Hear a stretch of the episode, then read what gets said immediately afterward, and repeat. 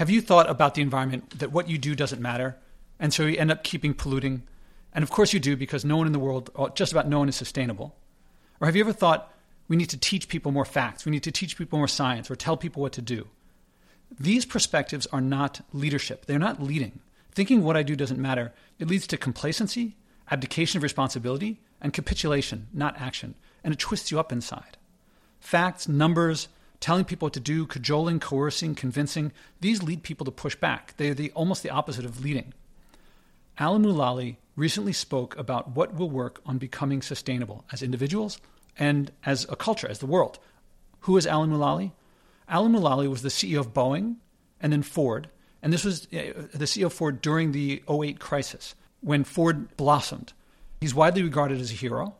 And he recently gave a talk on the experience. I'm going to link to the whole thing. It's a video on Vimeo in the notes.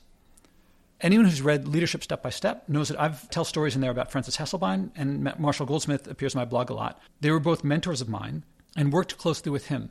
I met Alan Mulally sort of at one of Frances's birthdays online. He was there, I was there. There were about a dozen people in the meeting, so I've kind of gotten close to him. We might have said something directly to each other. I forget the details. Everything you need is going to be in the clips I'm about to play. I'm going to play three clips.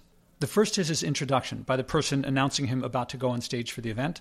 It'll tell his bona fides and who he was and all the amazing achievements that he's had. Second will be his description of Ford falling apart, the situation that he came into. It was a dire situation. You'll hear it in his words. And third will be this is the big part of it. All that was context. His take on individual action. The rest of the video talks about what he did. So watch that video for the outcome. But I can tell you, it's a total turnaround of the company, in particular, bringing joy to the employees, to the customers, to everyone involved. It was a difficult situation, but they came out of it by focusing on the leadership, not telling people what to do, but leading them. And it created a joyful outcome. It was very difficult. A lot of people struggled, but it was a joyful outcome. Let's start. Here's his introduction. He's about to speak to an entire stadium full of people.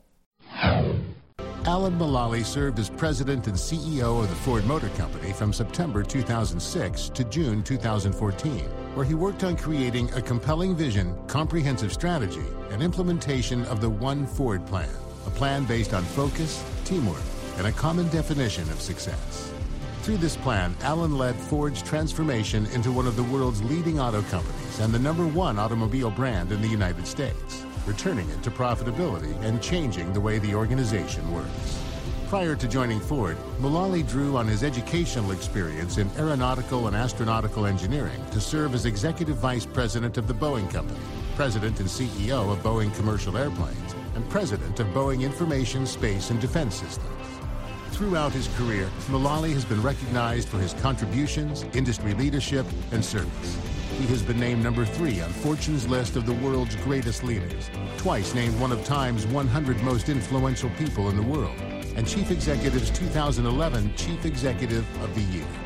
Mulally serves on President Obama's United States Export Council, and in July 2014 was named to Google's board of directors. Okay, that's him. It was great to sort of meet him almost in person. I hope to meet him more. Here's only part of his description of Ford's problems that he walked into, the situation that he needed to turn around. So clearly, the consumer tastes were changing, and we were behind. Also, Ford had become a, a fast follower when it came to technology. And we weren't leading, we weren't world class in the characteristics that people really, really uh, wanted. Also, the economy was slowing down, fuel prices were going up. Um, we had uh, 300% overcapacity in all of our facilities around the world. We were losing money on every brand and every vehicle. Outside of that, it's going pretty well. and so, and I remember the first forecast that I saw for profits, and this is in September when I came to Ford. The first forecast I saw for profits for the entire year was a $17 billion loss. And four months later, we achieved it.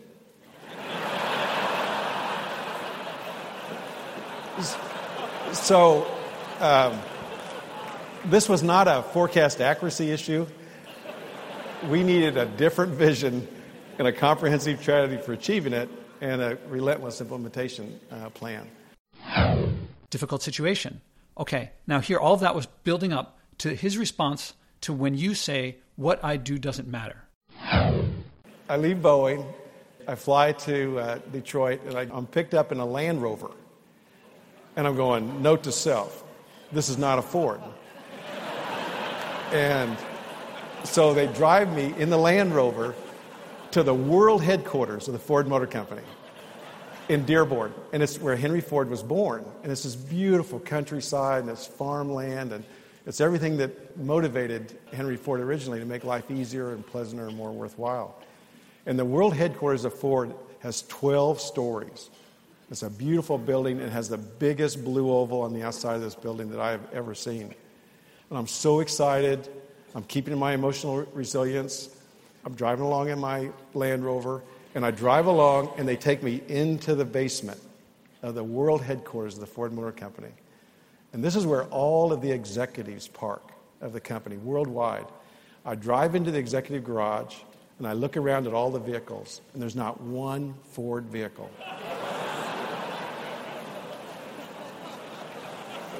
I know. I know. Note to self. I wonder what everybody is working on here. Probably not Ford. So here I left that beautiful blue Boeing to come to this beautiful blue Ford. And there are no Ford vehicles in sight. So I'm keeping my emotional resilience. They take me upstairs. And this is a big deal because the automobile industry is like 15 to 20 percent of the GDP worldwide. It may sound like he's talking about Ford and the executives there, but he's talking about everyone who says individual action doesn't matter. Not one senior executive at Ford was driving a Ford. Now, any one of them could have said, Oh, I wanted a Ferrari, I wanted a Corvette. One sale doesn't matter, it doesn't really make a big difference. Well, Alan Mulally disagrees, and he turned the situation around.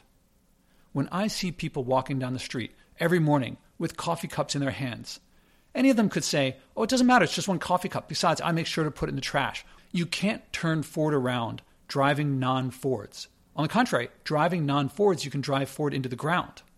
And you can't go sustainable with disposable anything. To me, it's like knowing your baby needs its diaper changed and not acting.